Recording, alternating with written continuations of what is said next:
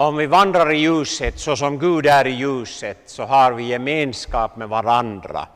Och Jesu Kristi, hans sons blod, renar oss från all synd. Låt mig berätta att det är 40 år sedan exakt jag första gången var här i Karleby kyrka. Många av er var rätt små då och obefintliga.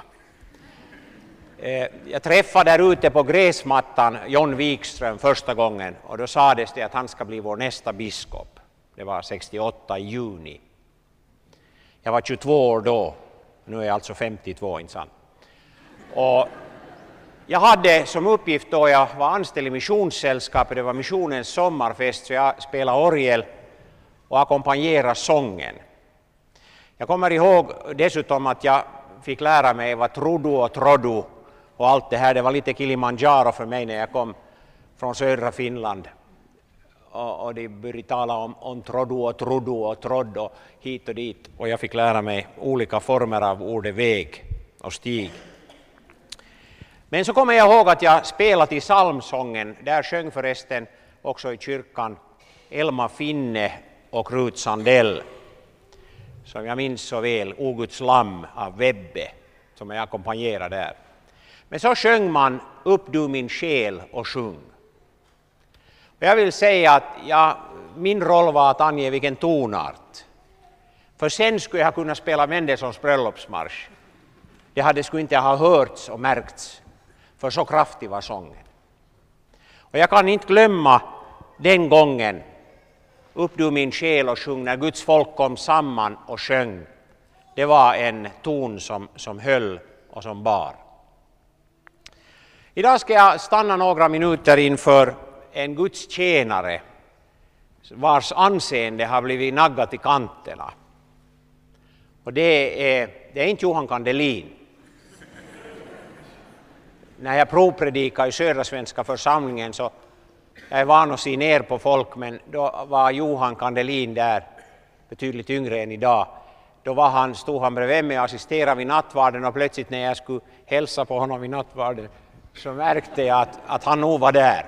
Och så tackade han mig efteråt och så sa han att han hälsar mig med förriga pastorns ord att så har pastorn gjort sitt i den här församlingen.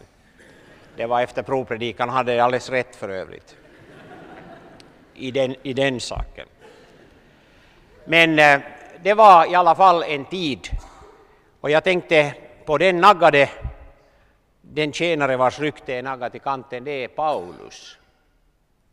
Paulus som har blivit illa betrodd. Och som man säger att han inte riktigt fattade galoppen. Han eh, var färgad av sin tid. Han påstår sånt som är orimligt, han var inte så välorienterad. Denna stackars Paulus. Och jag ska läsa ett par av de texter där det talas om hans omvändelse, alltså först Apostlagärningarna 9, därför att där handlar det om öppnade ögon. Saulus som fortfarande andades hot och mordlust mot Herrens lärjungar gick till översteprästen och bad att få med sig brev till synagogorna i Damaskus om han kunde finna några som hörde till den vägen, män eller kvinnor, skulle han fängsla dem och föra dem till Jerusalem. Men när han på sin resa närmade sig Damaskus strålade plötsligt ett ljussken från himlen omkring honom och han föll till marken och hörde en röst som sade till honom Saul, Saul, varför förföljer du mig? Han frågade, vem är du, Herre? Rösten svarade, jag är Jesus, den som du förföljer. Men stå upp och gå in i staden så ska du få veta vad du måste göra. Männen som reste med honom stod där förstummade. De hörde ljudet men såg ingen. Paulus reste sig från marken och när hans ögon öppnades kunde han inte se. De tog honom då vid handen och ledde honom in i Damaskus. Under tre dagar såg han ingenting och han varken åt eller drack. I Damaskus fanns en lärjunge som hette Ananias. Till honom sade Herren i en syn, Ananias. Han svarade, här är jag, Herre. Herren sa till honom, bege dig till den gata som kallas Raka gatan och fråga i Judas hus efter en man som heter Saulus och är från Tarsus. ty se, han ber. Och i en syn har han sett en man som heter Ananias komma in och lägga händerna på honom för att han ska se igen. Då svarade Ananias, Herre, jag har hört av många hur mycket ont den mannen har gjort mot dina heliga i Jerusalem. Och nu är han här med fullmakt från översteprästen att gripa alla som åkallar ditt namn. Men Herren sa till honom, gå. Han är ett redskap som jag utvalt för att bära fram mitt namn inför hedningar och kungar och inför Israels barn. Och jag ska själv visa honom hur mycket han måste lida för mitt namns skull. Då gick Ananias och när han kom in i huset lade han händerna på honom och sade Saul, min broder, Herren Jesus som visade sig för dig på vägen hit, han har sänt mig för att du ska kunna se igen och uppfyllas av den helige Ande. Genast var det som om fjäll föll från hans ögon och han fick sin syn igen och blev döpt. Sedan åt han och fick nya krafter. Det var en ganska märklig berättelse. Jag fäste mig vid några uttryck där när det står att öppna mina ögon för nåden din. Men det står på ett ställe alltså att när Paulus, förlåt Saulus då ännu, öppnade sina ögon så kunde han inte se. När han öppnade sina ögon kunde han inte se.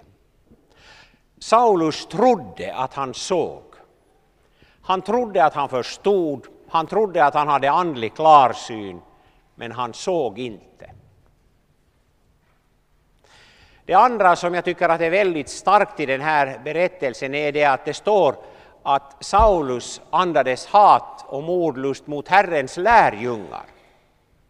Det var ju dem han förföljde ända in i utländska städer. Och han kom dit med fullmakt. Han var på väg för att göra det ytterligare ännu effektivare och gå åt Guds folk. Men sen när Herren mötte honom så sa han inte Saul, varför förföljer du min församling?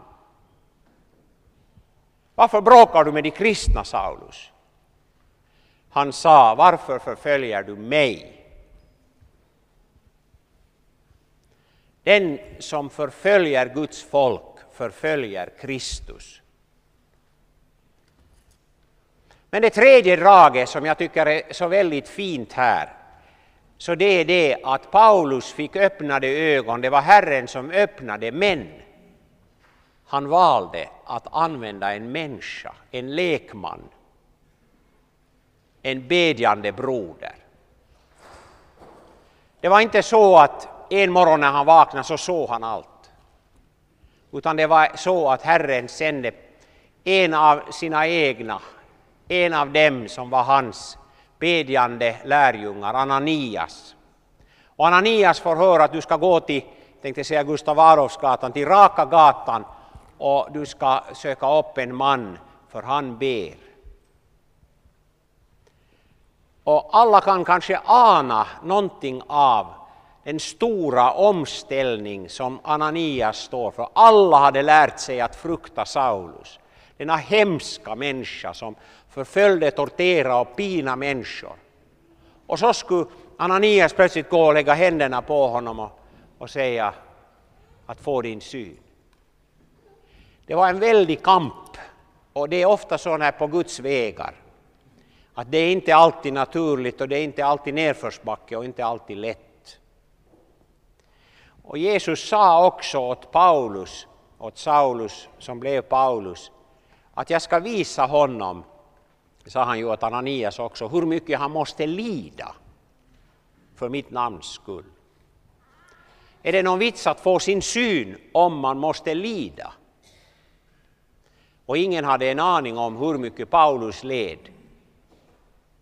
Och han gav ju som man säger the ultimate price. Han, han fick ju sona, enligt traditionen blev han halshuggen till sist.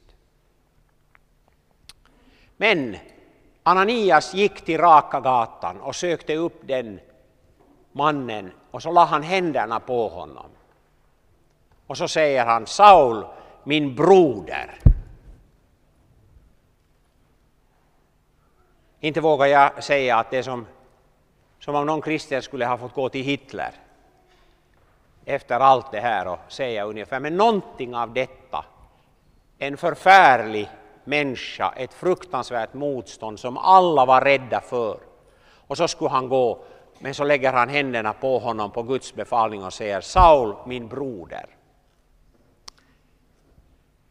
Vet du vad, jag tror att här har vi bilden av den kristna församlingen. Det blir ingenting av pastorn, prästen, om inte det finns sådana i församlingen som lägger händerna på honom och ber att han ska få öppnade ögon. Och även om vi inte kommer åt med händerna tänkte jag säga i alla fall så, så kommer Guds händer åt. Men vi ska be om öppnade ögon. Innan jag går till den andra texten helt kort ännu, där Paulus själv berättar om allt det här, så vill jag peka på att det finns ett annat ställe som jag tycker att är kusligt aktuellt, som också handlar om öppnade ögon. Vi läser ofta i Första Moseboken 3 de här orden som är högaktuella enligt min mening idag, skulle då Gud ha sagt. Den första liberala teologen, Ormen, han sa, för att citera Stig-Olof Fernström en gång för många år sedan, han sa så här, skulle då Gud ha sagt. Men så står det lite så här senare när kvinnan säger att, att om vi äter av det här så ska vi dö. Och ormen säger, ingalunda ska ni dö, ni ska visst inte dö. Men Gud vet att den dag ni äter av den ska era ögon öppnas så att ni blir som Gud med kunskap om gott och ont. Märker du en tillrättavisning av Guds ord?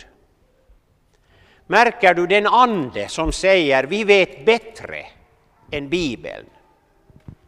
Märker du att man säger Bibeln förstår inte allt, den är färgad av sin tid, den är begränsad, den förstår inte riktigt. Människorna visste inte då, men vi.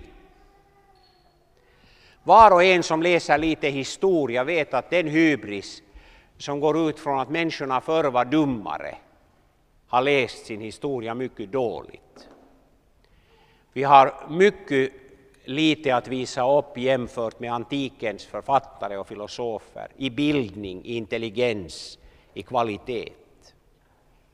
Men ormen lovar öppnade ögon, sådana ögon som du ingenting gör med för du ser inte fast du tror att du ser och det är det som är det farliga. Att du ser inte även om du tror att du ser. Men sen när Paulus berättar, han berättar ju det flera gånger, det finns ju i kapitel 22 och 26, och jag ska läsa ur 26 lite.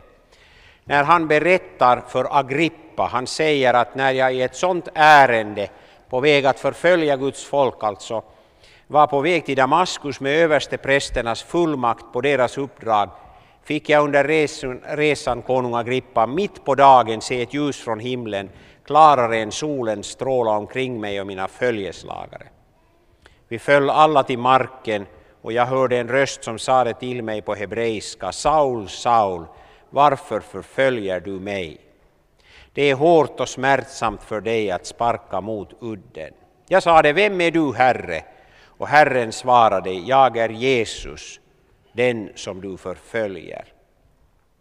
Men stig upp och stå på fötterna, ty jag har visat mig för dig för att utse dig till en tjänare och vittne både till vad du har sett och till, dess, till det jag kommer att visa dig. När jag räddar dig undan ditt eget folk och undan hedningarna, till dem sänder jag dig, för att du ska öppna deras ögon så att de vänder sig från mörker till ljus, från Satans makt till Gud. Så ska ni genom tron på mig få syndernas förlåtelse och arvslott bland dem som är helgade. Därför, konung Agrippa, blev jag inte olydig mot den himmelska synen, utan jag har predikat först i Damaskus och Jerusalem och hela Judeen och sedan ute bland hedningarna att de ska ångra sig och omvända sig till Gud och göra sådana gärningar som hör till omvändelsen. Här säger ju Paulus detsamma, men så säger han också att han hade fått öppnade ögon när han omvände sig till Herren. Men han hade fått öppnade ögon för att han skulle öppna ögon. Och detta sker genom förkunnelse av evangeliet, av Guds ord. Och när Paulus talar om den himmelska synen så är det inte bara en vision av hur det kommer att gå eller vad som händer eller så, utan det är just detta att min kallelse är att förkunna evangelium, att förkunna om Jesus Kristus. Men lägg märke till ännu en sak, kanske högtalarna börjar protestera. Lägg märke till ännu en sak, att Paulus säger inte att det handlar om åsikt mot åsikt. Det skrämmande är här, och som är allvarligt också i vår tid, det han säger om Satans makt. Det är ett nej till humanismen, alltså i den mening humanism som isolerar sig från Gud och säger att vi vet, vi kan, vi ser, vi förstår. Skulle då Gud ha sagt nej, vi bestämmer över vårt eget liv, vi gör med oss som vi vill. Det är inte bara en annan åsikt, utan det är en andemakt som Paulus kallar Satans makt. Och det är det som gör allt detta mycket allvarligt. Och det är därför vi måste omvända oss till Jesus Kristus och sätta vår förtröstan till Guds ord. Jag läste för en tid sedan om Lee Strobel, den här författaren som har skrivit, jag tror den heter Fallet Jesus eller så på svenska, The Case for Christ heter den på engelska. Han berättade att hans fru Leslie hade kommit till tro. Och han, han såg förfärliga syner om att köket kommer att bli ett tempel där det är umba umba och där det är lovsång. Där kommer att sitta fattiga människor och äta soppa dygnet runt. Och han, han säger att det enda koncept han tänkte på är att jag måste skilja mig det är för att rädda livet. Men så sa han att det gick några veckor och någon månad så märkte han att onekligen hade hans rara fru blivit om möjligt ännu snällare, både mot barnen och mot honom. Han börjar märka att någonting har skett med henne och en dag så frågar hon att vill du komma med till kyrkan att jag har bett vår pastor tala om kristendomens grund. Jo, sa han, jag ska komma med dig en gång.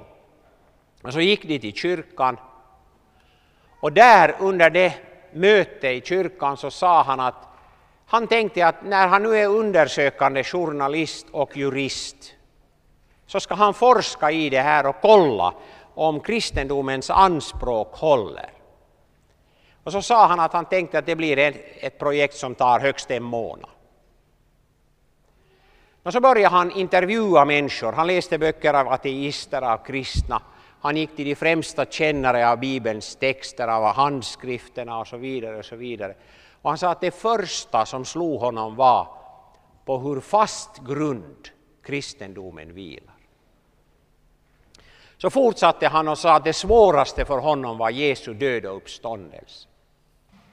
Men när han började se allt vad man visste och lyssna på alla motargument och försöka pejla allt detta gång på gång så slutade det med efter två år av undersökning, intervjuer, forskning att han böjde knä och blev en kristen. Vad var det som hade skett? Jo, han hade fått öppnade ögon av Guds ord som hade öppnat dem.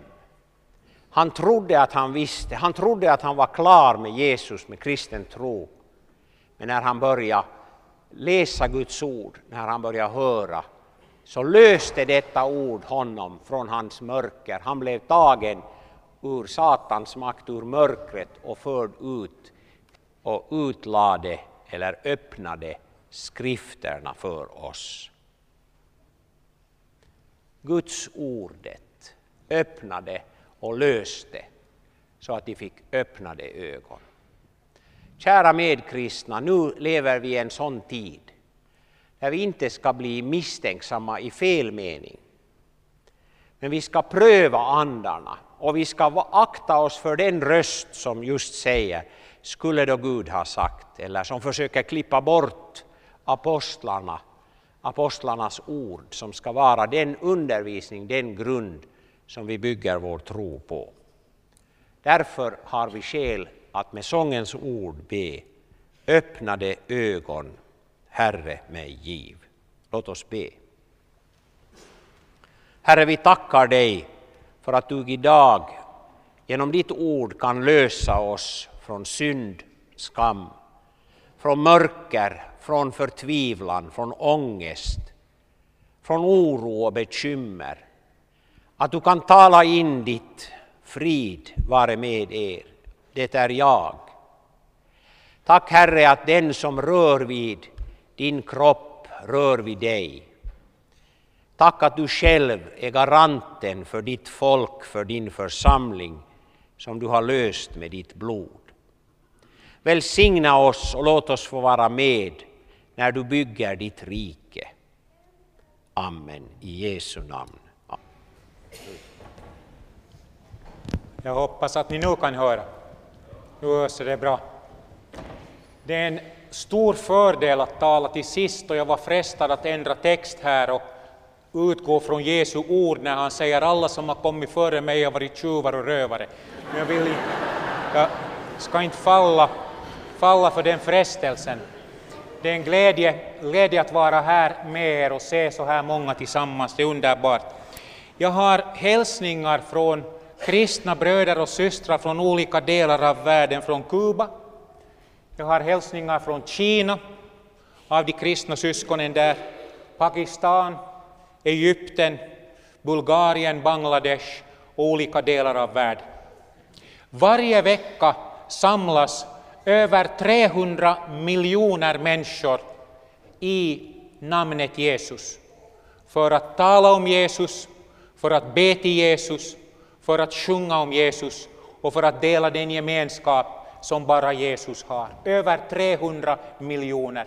Inget annat namn i världen, ingen annan rörelse samlar så många människor som namnet Jesus. Förra veckan hörde jag en rolig berättelse från eh, Afrika. Det var en fattig by där man skulle bygga ett sjukhus, ett barnsjukhus. Och en liten pojke tyckte att han skulle bidra till insamlingen av detta stora projekt. Och det enda han hade var några pennor.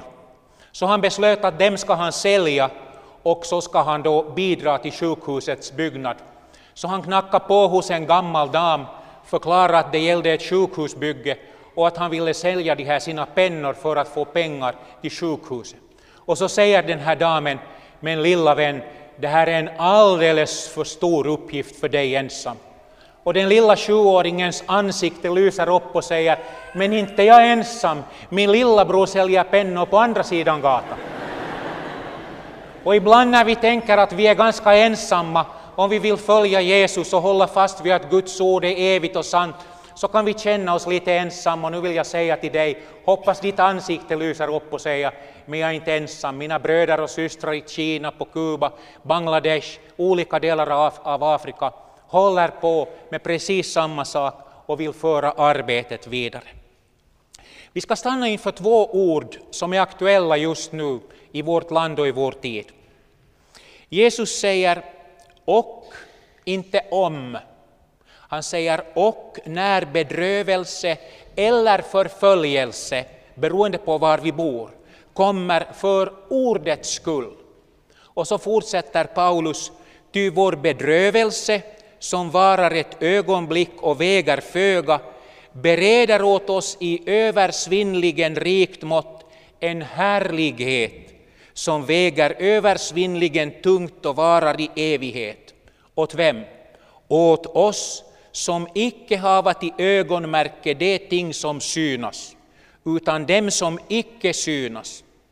Ty det ting som synas varar allenast en tid, men det ting som icke synas, det varar i evighet. Kära vänner, vi lever i en tid då det är viktigare än någonsin förr att ha ett klart andligt ögonmärke. Vi hava som ögonmärken påminner oss Paulus, det ting som icke synas. Det finns en gammal berättelse från Karlebynejden om en bonde som skulle lära sin son ploga. Och pojken gjorde ett försök, Men när pappan såg hur plogfåran gick så var det lite som med prästens lilla kråka som skulle ut och åka. En for det hit och en for det dit och en slank det ner i diket. Och så sa pappan, du måste ha ett ögonmärke. Du kan inte se ner hela tiden, du måste ha ett ögonmärke långt borta och när du ser på det och går rakt mot det, då kommer fåran att bli rak. Aha, sa pojken. Och nästa dag tog han ett ögonmärke och så gick han. Och när pappan kom och såg på fåran så var det värre än föregående dag. Och pappan sa, men jag sa att du skulle ha ett ögonmärke och pojken sa, men jag hade ett ögonmärke. Då vad var det? Grannens ko. Och när grannens ko hade rört på sig och vartefter kon rörde på sig så blev också plogfåran allt krokigare. Och just så är det med många idag att vi har tagit grannens ko som ögonmärke för vårt andliga liv. Det är den allmänna opinionen, det är vad grannarna tycker, det är vad tidningen tycker, det är vad som är populärt idag, det är vad som är inne. Och när vi går över vår livs åkerteg, där vi snart har kommit över, vänner, tiden är kort. När du kom till kyrkan, du ska se, när du kommer nästa gång på kyrktornet finns två saker som påminner dig om det. Där finns ett timglas som säger att mycket snart fortsätter livet här som förr. Allt går vidare. GBK spelar, tidningen kommer ut, det är våra vackraste julsånger, folk åker på semester. Men med en skillnad, du är inte här mer. Var är du då? Var är jag då? Mycket snart lägger vi ner handen vid plogen. Här idag läste jag just om vår vän, bro, goda broder Börje Lillsjö. Han har lagt ner. Jag träffade honom för några månader sedan på OAS i eh, Kristinestad i Närpes. Och det sista han sa som jag kommer ihåg, dels minns jag hur han stod där i ljuset i simhallen där det var oas. Gud hade gett honom himmelska lockar än här på jorden. Och så stod han där och så var det sista han sa, det är bara Jesus. Och nu är det bara Jesus för Börje. Och det må det vara också för dig och mig en gång när vi lämnar detta jordelivet. Bara Jesus för hela slanten i hela evigheten. Om vi har haft som ögonmärke de ting som är osynliga och om vi har lyckats undvika att bli formade av tidsandan. När vi formas av tidsandan blir vi nämligen inte bara villrådiga, vi blir också kritiska och knarriga.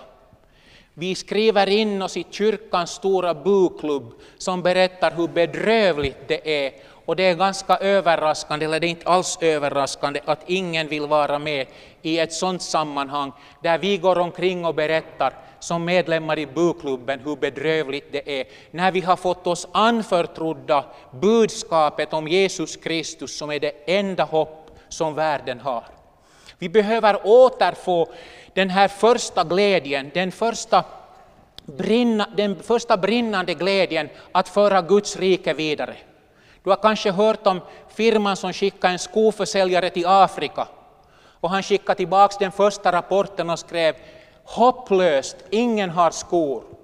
Och direktören sa det är fel kar och så skickade de en annan som skrev tillbaka första rapporten, fantastiska möjligheter, ingen har skor.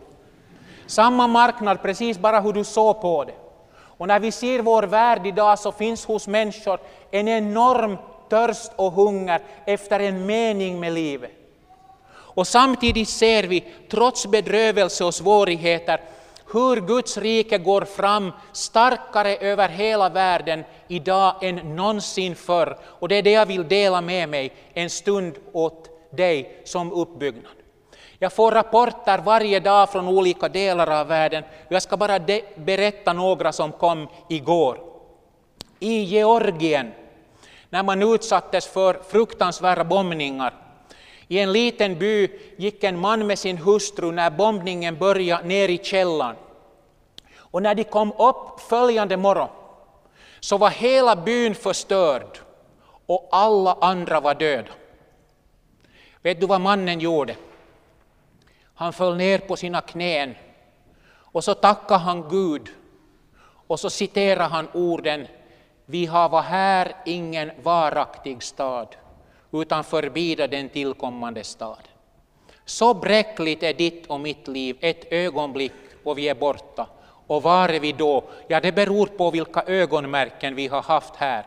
om vi har haft grannens sko eller om vi har haft Guds ord och korset, lösningen på människans stora syndproblem framför oss.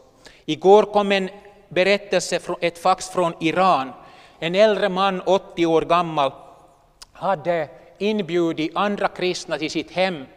Hemliga polisen kom och misshandlade honom så svårt att han för två, två dagar senare avled på sjukhuset. Och ändå går kyrkan fram med våldsam kraft och iver i sådana här situationer. Nästa månad får vi hit till nejden en syster från Iran som berättar om hur det är att vara kristen i den underjordiska kyrkan i Iran. Hon kommer att tala i Crosspoint, hon kommer att intervjuas i gudstjänsten här, hon kommer att vara i Jakobstad. Hon berättar att hon tillsammans med en annan syster hade delat ut 4500 nya testamenten på gatan i Teheran åt människor som gick förbi. Och när jag frågade hur människor reagerade så sa hon, de tog emot det med stor glädje. Inte en enda av 4500 vägrade att ta emot det. Alla tog emot det med stor glädje. En man sa att han kan inte röra det, för det är en helig bok. Många tog emot det nya testamentet och kysste det, trots att de var muslimer. Dela ut 4500 nya testamenten utanför Prisma, så får du se hur många som tvättar händerna eller hur många som kysser det.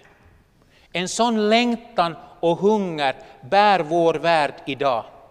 I Mongoliet fanns 1989 fyra kristna. Idag finns enligt de senaste rapporterna minst 20 000. I Nepal fanns 1960 30 kristna så vitt man vet. Idag finns det minst 500 000. På Himalayas sluttningar ordnade Martyrkyrkans vänner för några år sedan ett möte för butanesiska flyktingar i Nepal. 90 män fick skolning som evangelister. 90 män fick skolning som evangelister och den senaste rapporten berättar att 20 000 har kommit till tro i läger. De flesta i lägret, butanesiska flyktingar i Nepal i flyktinglägret, är idag kristna. Idag finns i Guds rike fem miljoner heltidsanställda arbetare. Fem miljoner. Det är nästan hela Finlands befolkning kan du tänka dig som heltidsanställda. Nu vet jag inte hur bra alla arbetar. Det kan vara som arbetsplatsen där en gäst frågar hur många arbetar i den här firman och chefen sa hälften. Men det kan ju hända i alla fall att långt fler arbetar när det gäller Guds rike.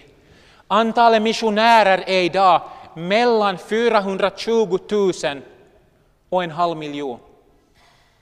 Satellit och radioprogram som TV7 och andra når miljoner människor idag som förut inte har nåtts av Guds ord. Jesus säger detta evangelium om riket ska bli predikat i hela världen. Och han talar om ett senapskorn som är minst av alla, men som blir ett så stort träd att alla himlens fåglar ska bygga bo i det. Guds rike, vänner, har aldrig gått så mycket fram som denna kväll. Aldrig någonsin i historien. Människors liv förvandlas, men då borde ju världen jubla.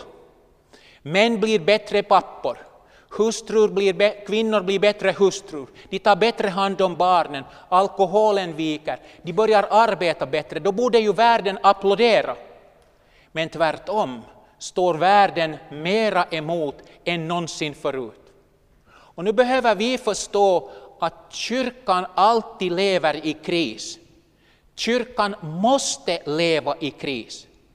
Om inte kyrkan lever i kris med världen så lever inte kyrkan alls. Krisen är kyrkans normaltillstånd. Av den anledningen att Jesus säger mitt rike är icke av denna världen. Mitt rike har inte samma värderingar som denna värld. Mitt rike har inte samma ögonmärken som denna värld har. Jesus säger att vi är födda på nytt från ovan, inte från denna värld. Och Jesus sänder ut oss som får bland vargar. Och därför kommer bedrövelse eller förföljelse för ordets skull. Därför att världen hatar det ord som ställer människan till svars inför evigheten och för hennes eget liv. Därför har vi kris, ständig kris. Och vi tackar Gud för att vi har ständig kris, för kris betyder, krisis betyder avgörelse. Man måste, vi måste välja ja eller nej till Gud. Vi måste välja ja eller nej till Jesus. Vi måste välja ja eller nej till de ting som varar i evighet eller de ting som varar en kort tid. Och den här, det märkliga är att när världen står emot väckelse, vilket det alltid har gjort, vi märkte det, Henrik läste de här texterna, och samma sak gäller idag, så sker det på tre olika sätt som följer efter varandra som ett trestegshopp. Det börjar med disinformation om Guds barn. Det börjar med att media, tidningar, också eh, religiösa nyttiga idioter, kanske man kunde kalla dem, för tidsandan, gör allt för att stå emot att Guds rike och Guds ord förkunnas i Guds andes kraft, sådant det är skrivet oföränderligt från tid till tid. Och därför börjar man med disinformation. Sen går man vidare till följande steg som är diskriminering. Eftersom de är dåliga människor de här, så kan de inte få inneha vissa poster, upp, vissa uppgifter och så vidare. Och det tredje som kommer efter det är förföljelse som många i världen har just nu. Vi kan säga utan överdrift att minst 50 000 kristna sitter fängslade ikväll i något land för sin kristna tros skull. Men till sist, och det här vill jag lämna på ert hjärta, har jag märkt någonting väldigt intressant. Och det är att oberoende av hur väckelsen går fram i olika länder, på Himalayas berg, på Kuba, i Latinamerika, i Afrikas djungler, överallt, så finns det vissa saker som går igen i alla dessa sammanhang. Och den vill jag dela med dig så att vi kan ta det till oss själva så att vi kan leva i väckelse. För vi behöver leva som väckelsens barn i ständig väckelse, ständigt pågående väckelse. Det första kännetecknet på församlingar som lever i väckelse och människor som lever i väckelse är att man lär, lyder och lever efter Guds ord, så det, sådant det är skrivet. Det är den absoluta förutsättningen för väckelse, frälsning och evigt liv, är att vi tar Gud på orden så som han har skrivit. För det andra är bönen det kännetecknande. Bön enskilt, bön i grupp, bön i gudstjänsten, men bön. Bönen är trons andedräkt. Det tredje är att man förväntar sig att Gud ska tala. När du ber och när du läser Guds ord, be att Gud talar till dig. Guds ord är som en rysk trädocka. Vi ser den yttersta delen och folk kan säga att de har sitt, det i Bibeln. Men så öppnar Guds ande trädockan och så ser du någonting nytt innanför som gäller just din församling. Och så öppnar Guds ande den dockan och så har du innanför det ett budskap som är rakt till dig här och nu, där Gud talar till dig. För det, det, det fjärde och femte är att det är, en, det är en församling som är nådig mot syndare. Väckelsens folk måste akta sig för högfärd, för en dömande inställning, för fariseism och för att koncentrera oss på synder som inte för oss är problematiska. Här behöver vi verkligen stor ödmjukhet, för jag tror personligen att det enda sättet att verkligen se om en människa har förstått nåden är att se om hon är nådig mot andra som är i en svagare ställning. Vi må ha aldrig så rätt teologi om nåden om vi inte är nådiga mot varandra och mot dem som ännu inte känner Herren Jesus som sin frälsare, så är det någonting som fattas. Och man förväntar stora ting av Gud. Vänner, det märkliga är att i en tid som vår, där kyrkan går mera fram än någonsin förut, att Gud använder bräckliga, svaga, syndiga människor som mig och dig. Det är alldeles otroligt. Det finns i Iran, det diskuteras ibland var det vackraste rummet i världen finns. Jag har sett bilder av det här rummet, det finns ett underbart vackert stort rum, ett konungapalats i Iran Och när man kommer in i det och det är solljus så blir ljuset så överväldigande att man inte ens kan se på byggnadens väggar och tak. Och när någon frågar vad är det för material, dessa hundratusentals små diamanter som reflekterar ljuset i, i tusen färger och en enorm kaskad av ljus, så säger guiden det är glasbitar. Arkitekten som inredde det här kungapalatset hade beställt hundra stora speglar från Paris och de gick sönder på vägen. Och när arkitekten fick de söndriga speglarna så söndrade han dem i så små bitar att de är som huvudet på en tändsticka. Och sen började han placera dessa små glasbitar och gjorde av det en underbar mosaik. Och när du och jag en gång kommer till himlen för Jesus skull så är vi som små bräckliga glasbitar som Gud av nåd har fogat samman på väggarna i himlen och där ljuset från Herren Sebaot reflekteras på honom som är vårt hopp, honom som är vår frälsare, honom som vi följer, Jesus Kristus, vår Herre. Låt oss be. Kära Herre, vi tackar dig för att ditt rike går framåt. Herre, vi ber att du bevarar oss från bitterhet, kritik, hopplöshet och missmod. Att du fyller oss med inspiration, glädje, frimodighet och kärlek, villiga att tjäna varje medmänniska som vi möter och så demonstrera Guds rike. Tack Herre för att vi får vara med i det rike du för fram mot seger, fram till den dag då du kommer tillbaks och vi får börja den stora segerfesten och sjunga den nya sången till Lammets ära i himlen. Amen.